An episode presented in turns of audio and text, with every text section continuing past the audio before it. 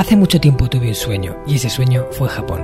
Me llamo Marcos Cartagena y quiero darte la bienvenida al Hanasaki Podcast, un lugar donde te hablaré de las enseñanzas más valiosas que he aprendido de la cultura japonesa, mis propias reflexiones sobre la vida y una sección de entrevistas que he titulado Personas con Ikigai, en la que traeré a hombres y mujeres que han encontrado su propósito vital y trabajan cada día para hacerlo realidad.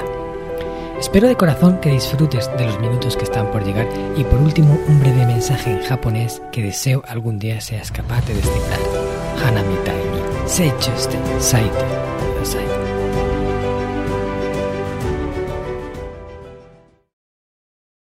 Hola a todos mis apreciados oyentes del Hanasaki Podcast Creciendo con Japón. Kyou wa chotto kanashi koto ni tsuite hanasu tsumori desu. Os he dicho en japonés que hoy voy a tocar un tema un poco triste en el podcast, porque este es un episodio especial que me gustaría dedicar a todas las víctimas del famoso terremoto de dos mil once en Japón, posterior tsunami y desastre en la central nuclear de Fukushima, aprovechando que el once de marzo se cumplió el décimo aniversario de este lamentable incidente. Además, también voy a daros mi punto de vista en primera persona porque, lo creáis o no, yo estuve allí cuando todo ocurrió, después de pasar casi diez años planeando mi viaje a Japón, en el que pasaría allí un año completo. Pude hacerlo realidad en septiembre de dos mil diez. Seis meses más tarde ocurrió uno de los desastres naturales más graves que ha experimentado el país del sol naciente en toda su historia. Y para colmo, mis padres habían venido a visitarme tan solo tres días antes de que el terremoto sacudiera la zona norte de la isla Honshu, la central de Japón. Increíble coincidencia que nos hizo vivir una aventura sin precedentes. Además, preparando este episodio me he dado cuenta de que hasta los números coinciden de forma muy curiosa. Yo pasé diez años planeando mi viaje. Me fui a Japón en septiembre de dos mil diez y hoy hace diez años, bueno, casi hoy, del terremoto. ¿Qué pasa con el número diez? ¿Querrá decir esto algo? En fin, supongo que solo será una simple y curiosa casualidad. Tengo varias cosas preparadas en este episodio que espero que os gusten y os conmuevan por partes iguales. En primer lugar, voy a haceros un pequeño resumen de lo que ocurrió en Japón hace diez años. El once de marzo de dos mil once, a las dos cuarenta y seis minutos pe eme hora local, tuvo lugar un gran terremoto denominado oficialmente por la Agencia Meteorológica de Japón como el terremoto de la costa del Pacífico en la región de Tohoku. O dicho en japonés, Tohoku Chiho Taiyo Okijishin. El epicentro del terremoto se ubicó en el mar, frente a la costa de Honshu, ciento treinta kilómetros al este de Sendai, en la prefectura de Miyagi, Japón, una profundidad de treinta y dos kilómetros. El terremoto duró aproximadamente seis minutos según los sismólogos. Fue el terremoto más potente sufrido en Japón hasta la fecha, así como el cuarto más potente del mundo, de los últimos quinientos años medidos o calculados con técnicas modernas. El número de muertos confirmados era de quince mil ochocientos noventa y nueve. Otras dos mil quinientas veintisiete personas fueron desaparecidas y más de seis mil personas resultaron heridas según la Agencia Nacional de la Policía de Japón. Un auténtico desastre. Tras el terremoto se generó una alerta de tsunami para la costa pacífica de Japón y otros países incluidos Nueva Zelanda, Australia, Rusia, Guam, Filipinas, Indonesia, Papúa Nueva Guinea, Nauru, Hawái, Islas Marianas del Norte, Estados Unidos, Taiwán, América Central, México, Alaska, Canadá, además en Sudamérica, Colombia, Perú, Ecuador y Chile. Fijaros la magnitud del evento. La alerta de tsunami emitida por Japón fue la más grave en su escala local de alerta, lo que implica que se esperaba una ola de diez metros de altura. Finalmente, una ola de medio metro golpeó la costa norte de Japón. También la agencia de noticias Kyodo informó que un tsunami de cuatro metros de altura había golpeado la prefectura de Iwate. Se observó, por otro lado, que una ola de diez metros de altura en el aeropuerto de Sendai invadió toda la zona de Miyagi, que quedó totalmente barrida y arrasando coches y todo lo que se encontraba por su paso. Recuerdo perfectamente, como si fuera ayer, aquella tarde en un centro comercial de Japón en la ciudad de Kioto con mis padres, buscando una tarjeta ese de para la cámara de mi madre que quería comprar y poder hacer todas las fotos necesarias de un viaje a Japón. Viendo en la sección de las pantallas de plasma todas las eh, televisiones emitiendo al mismo tiempo los noticiarios en los que se veía esa tremenda ola negra entrando en la costa de Japón, que en ese momento yo no sabía que estábamos hablando de Japón, porque, claro, yo estaba en Kioto, bastante al sur del epicentro, y allí no lo habíamos sentido. Todo había ocurrido sin que yo me hubiera dado cuenta. Y al ver a tanta gente concentrada alrededor de los televisores, fui a hablar con uno de los japoneses y le preguntó que dónde era eso, que qué estaba pasando. Al final el japonés miró con una cara de consternación enorme, que todavía recuerdo muy bien, y me dijo, esto es aquí, en Japón, al norte, en Sendai. Ahí fue cuando me di cuenta de que algo muy grave había ocurrido, y nosotros estábamos allí. Además, no solo fue lo del terremoto, luego vino el tsunami, y además, después, el tsunami acabó entrando y pasando las barreras de contención de la central nuclear de Fukushima, gestionada por, por TEPCO. Esto provocó graves daños en la central.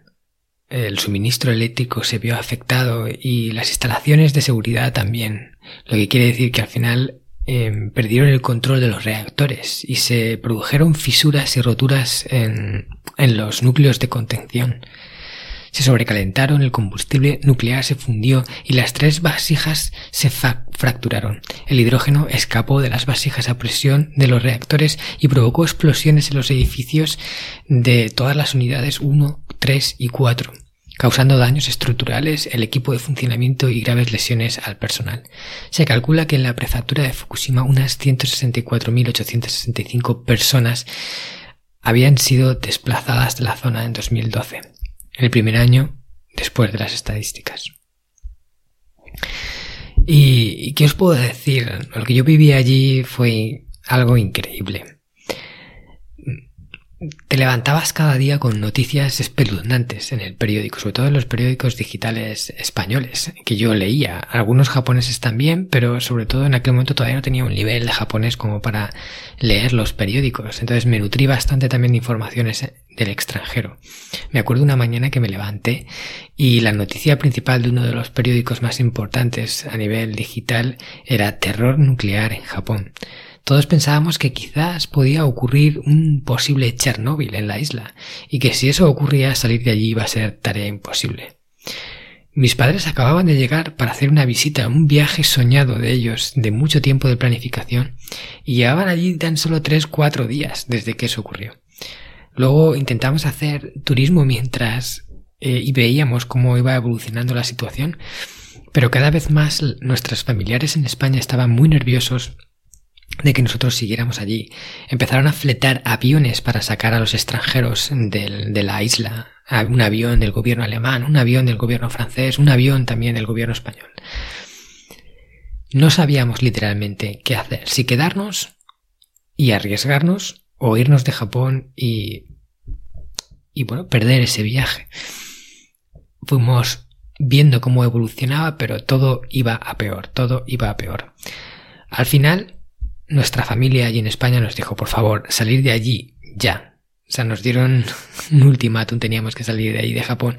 Y yo no quería volver a España porque yo sabía que si volvía a España de alguna forma no iba a regresar a Japón. Me iban a retener allí. Y todo mi sueño, todo lo que yo había estado pensando de, de ir a Japón, planificándolo durante diez, casi diez largos años, se iba a venir abajo en un momento. Entonces al final yo influí para que, en vez de volver a Japón, hiciéramos otra alternativa. Y decidimos irnos a Nueva Zelanda y continuar el viaje. Yo me iría allí con mis padres, porque además también era otro destino que queríamos ver, y aunque suponía un sobrecoste importante por tema de billetes a última hora y demás, pensamos que era una buena opción para ir a un país desarrollado, a ver cómo evolucionaban las cosas, y si veíamos que la cosa mejoraba, pues yo podía volver, y si la cosa empeoraba, pues ya directamente volvía a España. Quiere decir que decidimos que saldríamos de Japón y yo no sabía si volvería o no allí. Era todo una incógnita. Entonces tuve que dejarlo todo listo para no volver. Imagínate, con el equipaje de un año entero allí, cómo hacía para eh, apañarlo de tal forma que si al final no volvía a Japón, pues me pudieran enviar las cosas. Lo tuve que recoger todo en tiempo récord y, y bueno, salir de allí pitando. Recuerdo muchas cosas, ¿no? Eh, cómo el pueblo japonés enfrentó la catástrofe. Como ya he dicho en otros episodios del podcast, siempre me ha sorprendido la capacidad de los japoneses de ayudarse los unos a los otros, sobre todo en los momentos difíciles. Y fueron muchas las historias que se escucharon en esa época y que se vieron eh, impactantes y que demuestran que en ese sentido son un pueblo ejemplar. Por supuesto, Japón tiene sus puntos negros, ¿no? Eh, siempre lo digo, ¿no? Nunca me canso de decir que Japón no es el país perfecto. Pero posiblemente en ese sentido sea uno de sus mayores fortalezas, el cómo como pueblo se unen y se apoyan los unos a los otros. En mi mente están grabadas las imágenes de muchas personas que salían a la calle, estudiantes del instituto o, o algunos monjes o, o personas normales que salían eh, en grupo, a lo mejor de tres personas, y gritaban a la población que por favor hicieran un donativo. Tenían como unas huchas de cartón para que la gente pudiera meter ahí dinero para enviarlo a las zonas afectadas. También se desplazaron hacia allí montones de voluntarios que iban a ayudar con las tareas de que la gente necesitaba, ¿no? Porque había un montón de personas que se habían quedado sin casa, muchísima gente desplazadas a causa de todos los desastres, no solo del tsunami, sino de la central nuclear, etcétera. Pero una de las historias que a mí personalmente más me impactó fue la conocida como los cincuenta de Fukushima, los cincuenta héroes de Fukushima. Cuando todo ocurrió en la central nuclear y el tsunami pasó las barreras de contención, que además estaban diseñadas para evitar que entrara un tsunami, pero aún así no pudieron contenerlo, arrasó una buena parte de la central y todo eh, tenía muy mala pinta. La organización TEPCO, que era la que gestiona la central nuclear, mandó evacuar la central completa. Aún así, los trabajadores sabían que si la evacuaban, que si se iban de allí, se iba a gestar uno de los mayores desastres en la historia de la humanidad. Eh, nucleares, quizás mayor incluso que el de Chernóbil. Las centrales nucleares tienen el problema de que cuando las cosas se descontrolan, las consecuencias pueden ser fatales. Es algo que prácticamente no puede parar de hacer una reacción. Y si los, los reactores eh, se calientan y se calientan, se funden y al final explotan, eso puede ser auténticamente desastroso. Entonces, antes de abandonar la central, cincuenta operarios y directivos de la central nuclear decidieron quedarse a pesar de todo. Decidieron quedarse allí para contener los reactores, para evitar el desastre, a pesar de que sabían que esa decisión podía costarles la vida. Lo sabían perfectamente porque nadie puede controlar lo que allí pasaba. Eh, todo estaba casi que en manos de la providencia y lo que ellos podían hacer tenía su margen de limitación. Aún así decidieron quedarse y así los apodaron los cincuenta de Fukushima. Gracias a ellos no ocurrió lo que podía haber ocurrido. Seguramente ellos hicieron el parapeto, ¿no? Pararon el, el gran desastre. Y después tuvieron que evacuarlos, sí. Los sacaron durante unos días porque las, los niveles de radiación ya eran demasiado. Pero aún así volvieron más voluntarios, más gente dispuesta a colaborar en esas tareas de someterse a radiaciones muy altas para evitar que Japón se sumiera en el caos.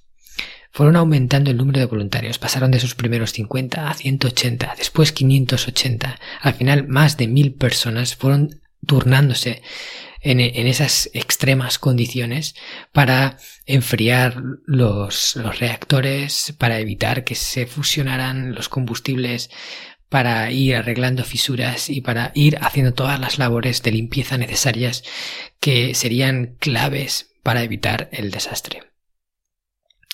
Y, y según decía, por ejemplo, eh, Naoto Kan, que era el primer ministro en aquellos momentos, que los trabajadores estaban preparados para la muerte. Esto me recuerda mucho a esa cultura samurái, de estar dispuesto a sacrificarte por el bien, por un bien mayor, ¿no? Por el bien de tu pueblo, por el bien de tu país. Pues eso ocurrió allí en Fukushima. Había gente que tenía la responsabilidad de que eso no pasase, y, y eso suponía arriesgar su propia vida. Ahí es cuando te das cuenta de la talla de una persona, pero no una, sino cientos de ellas, que estuvieron exponiéndose a niveles de radiación demasiado altos, que quizás con el tiempo puedan pasar una factura mortal. Hoy aquí, desde Alicante, en España, muy lejos de Japón, pero muy cerca con el corazón, quiero enviar mi más sentido pésame, no solo a las personas que fallecieron en la lucha contra evitar el desastre nuclear de Fukushima, sino a todas las personas que sufrieron, que murieron, que perdieron a alguien en el terremoto de dos mil once.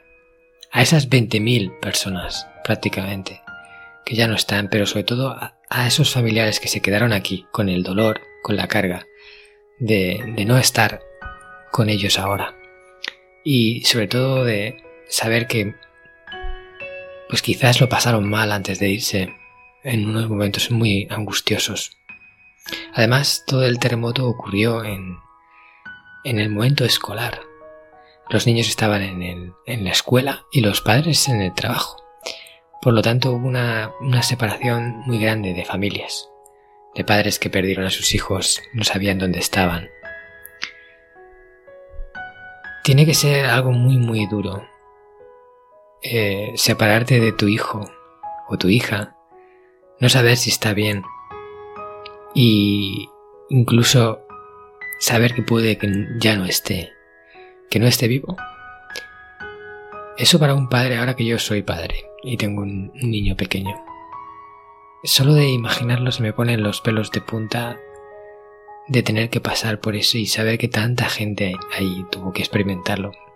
Ahí en Japón y, y bueno, en muchas otras partes del mundo, pero concretamente allí, en ese momento, mientras yo estaba allí, todo eso estaba ocurriendo. Todas esas personas estaban viviendo esa situación. De hecho, en conmemoración a todas estas personas, sobre todo a las personas que habían perdido a alguien y que no sabían dónde estaba, se, se hizo una canción. Una canción muy bonita que se hizo viral allí en Japón. Es quizás la, la canción o una de ellas más bonitas que yo he escuchado. Y aunque no entiendes, no entiendas el significado, solo de oír la voz y, y ese tono ya entiendes la ternura que hay detrás. Y es una canción que se hizo para, de alguna forma, animar a todas estas personas que estaban en esa situación de, de incertidumbre. Y se llama Inori no Yonauta. Y narra la historia precisamente de unos padres que se separan de su hijo y no saben dónde está. Le envían esa canción como, como si fuera una oración. A veces los momentos más duros sacan lo mejor de algunas personas. Y la, la chica que, que hizo esta canción, de verdad, hizo una obra de arte. Y solo espero que diera de verdad esos ánimos a aquellos que le escuchaban. Os la voy a poner y luego os voy a traducir el significado para que entendáis lo que hay detrás de estas bonitas palabras. Espero que os guste.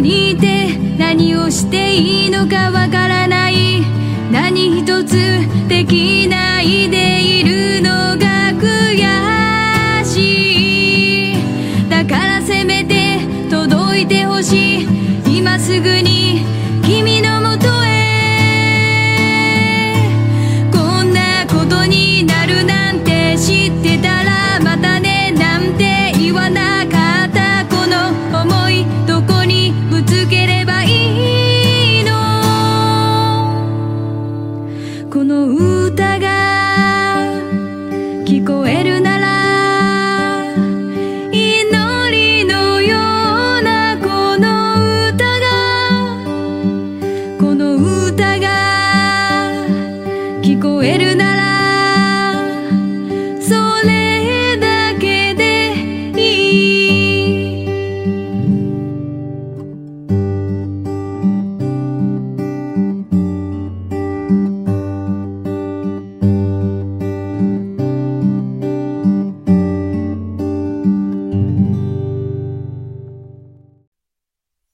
¿Qué os ha parecido? ¿Os ha parecido bonita? Bueno, sin duda, yo cada vez que la escucho se me encoge un poquito el corazón. Además, porque esta canción, eh, mi madre, cuando la escuchó y cuando supo el significado que había detrás, que ahora os voy a contar, eh, se quedó profundamente conmocionada. Tanto que incluso decidió aprenderse la canción a pesar de no saber nada de japonés. Yo la recuerdo encerrada en su, en su cuarto, con el ordenador escuchando con los cascos la canción una y otra vez, una y otra vez, tratando de memorizarla para poder cantarla. No sé si era una forma que ella tenía de conectarse un poco más con esas personas, también porque ella estuvo allí también, igual que yo, en aquellos momentos, y de alguna forma también se conectó más con todos, con todo aquel sufrimiento y con todo eh, aquellos casos Que, que te dejan con un sabor de boca muy duro, muy difícil de, de asimilar. Y ahora que yo tampoco la tengo a ella, porque yo también la perdí más tarde, pero la perdí, de alguna forma esta canción me recuerda, me la recuerda, me la trae, y aunque me da pena, pero me hace sentir que estoy más cerca de ella. Como todos, en esta vida hemos tenido que pasar por momentos así. Perder a la gente que queremos quizás sea una de las pruebas más complicadas que, que los seres humanos venimos a experimentar a este mundo. Porque el amor por los otros es quizás el sentimiento más fuerte, sobre todo por la familia, ¿no? Padres y hijos, hermanos también. Todos en general, pero hay vínculos más fuertes con, las, con los de arriba y con los de abajo, principalmente. Y, y nadie es especial por haber tenido que vivir algo así, porque todos de alguna forma u otra, antes o después, pasaremos por lo mismo. Pero no deja de ser difícil adaptarse y aceptar que ya no vas a poder volver a compartir tiempo con esa persona que quieres y seguir con tu vida. Pero es la única forma que tenemos de hacerlo, y a mí me gusta pensar que en algún lugar están viéndonos y que quieren vernos felices. Y siempre que me da tristeza, intento pensar así. Intento pensar que a ella le gustaría verme feliz y disfrutando de mi vida a pesar de, de ya no estar juntos. Y siempre tengo esa sensación de que en algún momento volveremos a reunirme. a reunirnos, antes o después, y, y me encantará verla y, y preguntarle qué tal le pareció mi vida, ¿no? Si le gustó lo que hice. Por eso trato de ser también, no solo por mí, sino por ella, la mejor persona posible, y supongo que todas las personas que están en esa misma situación tienen este mismo sentimiento que yo. Todas las personas de Fukushima, todas las personas de terremoto y todas las personas del mundo que hemos tenido que experimentar el dolor de la pérdida. Y así que, bueno, no me quiero entretener demasiado con, con esto. Sé que estoy un poquito melancólico, cuando saco estos temas siempre me pongo un poco así, así que perdonadme. Y ahora sí, voy a traduciros la canción. Y dice así. ¿Tienes frío? ¿Tienes suficientes mantas? ¿Tienes sed? ¿Estás asustado? ¿Te sientes solo? ¿O no hay nadie contigo? ¿Estás llorando y temblando sin poder dormir? No sé dónde estás ahora mismo, ni siquiera sé si estás vivo o no. Cuando pienso en ello siento como si me desgarrase el corazón. Por eso espero que al menos esta canción te llegue lo antes posible. Si alcanzas a oír esta canción, esta canción que es como una oración, ya será suficiente para mí. Tengo hambre, pero seguro que tú tendrás más. Ojalá pudiera darte esto para comer. Pensar en ello hace que se derramen lágrimas en mis ojos. Siento no poder estar a tu lado. No sé qué puedo hacer por ti desde aquí. Y siento tanto que no haya ninguna forma en la que pueda ayudarte. Por eso espero que al menos esta canción te llegue lo antes posible. Si hubiera sabido que esto iba a pasar, no te habría dicho hasta luego. ¿Qué se supone que debo de hacer con este sentimiento? Si alcanzas a oír esta canción, esta canción que es como una oración, con eso ya será suficiente para mí. Esta es la letra completa de Inori no Yonauta, la canción que os he puesto hace, hace unos instantes. Como veis, es una canción con una letra muy conmovedora y, y un poco triste, pero que de alguna forma está hecha para infundir ánimo o infundir fuerza a esas personas que estaban pasando por ese momento. Y ya para terminar, eh, quiero contaros un cuento. Quiero leeros un cuento que compré hace poco a mi hijo pequeño y que está basado en una historia real, aunque el cuento es ficticio, y está enfocado en mostrar de una forma bonita a los niños el concepto de la muerte y la pérdida y de cómo superar de alguna forma ese proceso. Sé que es algo muy complejo para un niño, pero con una metáfora, con una historia, además eh, que narra algo un poco como real, creo que es algo un poquito más fácil. Y dice así, el cuento se llama La cabina de teléfono en el jardín del señor Hirota, de Heather Smith y Rachel Wada. Cada mañana, Maiko visitaba a su vecino, el señor Hirota. Juntos se sentaban al final de su jardín, contemplando desde lo alto de la colina las pequeñas figuras en el puerto. Jugaban a identificar al padre de Makio, mientras descargaba la pesca del día, y a Fumika, la hija del señor Hirota, que limpiaba y destripaba el pescado. «Los veo», decía Makio. El señor Hirota reía. «Has vuelto a ganar, Makio». Era uno de sus juegos favoritos. Estaban jugando cuando comenzó el temblor y llegó la gran ola. El padre de Makio amaba el océano. Siempre decía, «Escucha, Makio, el mar da los buenos días». Las olas en su vaivén susurran, «Ohio, Ohio, Ohio». Esta palabra en japonés, para quien no lo sepa, significa buenos días. Makio siempre les devolvía el saludo, «Ohio gozaimasu, océano». Pero desde el día que llegó la gran ola, el océano no susurró, rugió. Makio vio cómo la ola se hacía cada vez más grande. «¡Oh, oh, oh!», gritó el señor Hirota. Una enorme mano de agua se extendió por el puerto, llevándose tras de sí todas las cosas y personas que encontró a su paso. Se llevó incluso la voz de Makio. Todos perdieron a alguien el día que llegó la gran ola. El silencio cayó sobre la aldea como una nube densa y sombría. Hasta que un día, rat, tat, tat, prop, prop, pum, pum, pum, Makio se asomó a la ventana. El señor Hirota estaba construyendo algo. ¿Pero qué? Era una cabina de teléfono acristalada y pintada de blanco. El señor Hirota se metió dentro. Su voz flotó hacia el exterior. «Fumika, soy tu padre. Te echo de menos». Makio estaba desconcertado. El océano se había llevado a Fumika igual que al padre de Makio. Cuando el señor Hirota salió de la cabina, Makio se coló dentro. Un teléfono antiguo descansaba sobre una mesa. No tenía ni cables ni enchufe. Era un teléfono conectado a ninguna parte. El señor Hirota visitaba su cabina todos los días. Pronto hicieron lo mismo los demás habitantes de la aldea. Sus voces flotaban en el viento. «Hola, primo. Hoy he arreglado el barco. Pronto volveré a pescar». «Hola, mamá. Hoy he plantado un árbol para ti. Un arce, tu preferido». «¿Cómo estás, hermana? Hoy he montado en tu bicicleta. Ya llego a los pedales». «Hola, mi amor. He pintado nuestro dormitorio de tu azul favorito». Makio bajó hasta el puerto.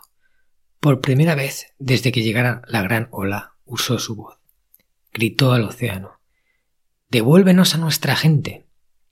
Las olas acariciaron la orilla. «¡Ohio! Ohio! Ohio!». Makio suspiró y miró hacia arriba. Como un faro, la cabina del señor Hirota se elevaba en lo alto de la colina. Makio corrió en su busca. La subida hasta la cima era agotadora. Makio estaba acalorado y sudaba. Sintió el frío del teléfono en la mano. «¿Papá? Soy yo. ¿Me oyes?». Le he gritado al océano y aún así me ha dado los buenos días. ¿Sabes qué? El examen de mates me salió muy bien. Los cerezos han florecido. Todo está rosa. Mamá ha pintado vuestro dormitorio de tu azul favorito. Te echo de menos, papá». Y aquí acaba el cuento. El final tiene la nota de la autora en la que te, te explica el porqué de este cuento, y dice así: «Tras la muerte de su primo en dos mil diez, un hombre llamado Itaru Sasaki construyó una cabina de teléfono en su jardín como una forma de lidiar con su dolor. Aunque el teléfono estaba desconectado, Sasaki creía que sus palabras viajaban a través del viento hasta llegar a su primo. Un año después, cuando un tsunami azotó la costera población de Otsuki, donde reside Itaru, miles de personas acudieron a la cabina con la esperanza de comunicarse con los seres queridos que habían perdido. Cuando escuché la historia del teléfono del viento de Itaru Sasaki, me conmovió la belleza que se esconde en el hecho de que un simple objeto, un teléfono desconectado, pudiera ayudar a una comunidad afligida a superar su dolor. Fue este sentimiento de esperanza y entereza lo que me inspiró a adaptar la historia para un público joven. Espero que, al igual que Makio, los lectores descubran que a veces hay belleza en el dolor. En este caso, se encuentra entre las paredes de la cabina del señor Hirota». Espero que os haya gustado y de verdad os animo a comprar este cuento si, si creéis que tiene un mensaje bonito para que se lo leáis a vuestros hijos. Porque antes o después, ellos también se verán obligados a pasar por esto, a pasar por la pérdida. Y... Y creo que es una bonita forma de ir preparando la mente y preparando el cuerpo para saber que algún día, cercano o lejano, nos tendremos que despedir de la gente que queremos. Con esto termino. Dejaré el enlace al cuento en las notas del programa, por si alguien lo quiere investigar un poco más, porque aparte las ilustraciones son muy bonitas y, y creo que es una historia que merece la pena ser más contada. Sé que este ha sido un episodio diferente, un poquito más profundo, un poquito más filosófico y, y bueno, espero que os haya gustado y sobre todo que llegue allá lejos, lo más lejos posible, y que nos ayude un poquito a todos a llevar esa sensación mejor. Esa sensación que, que todos tenemos de alguna forma u otra que sobrellevar. Os mando un profundo abrazo y os espero la semana que viene en un próximo episodio del podcast. ¿Qué tal? ¿Te ha gustado el contenido de hoy? Si es así, te estaría súper agradecido si pudieras ponerme una reseña positiva en Apple Podcast, iVoox o la plataforma que utilices de forma habitual.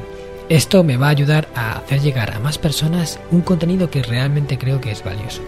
También te recuerdo que todos los oyentes del podcast tenéis la posibilidad de descargar de forma gratuita el primer capítulo del libro, del cual soy autor, El Sistema Hanasaki, los nueve pilares de Japón para una vida centenaria con sentido, y además un pequeño ebook complementario que he escrito y titulado Los veintisiete superalimentos de la dieta japonesa, donde hablo de aquellos alimentos que, según se cree, ayuda a los japoneses más longevos a vivir hasta los cien años. Puedes descargar estos dos obsequios en marcos cartagena punto com barra regalo. Nos vemos en el próximo podcast y, como dirían en japonés, mata kondo, soremade o genki de ne.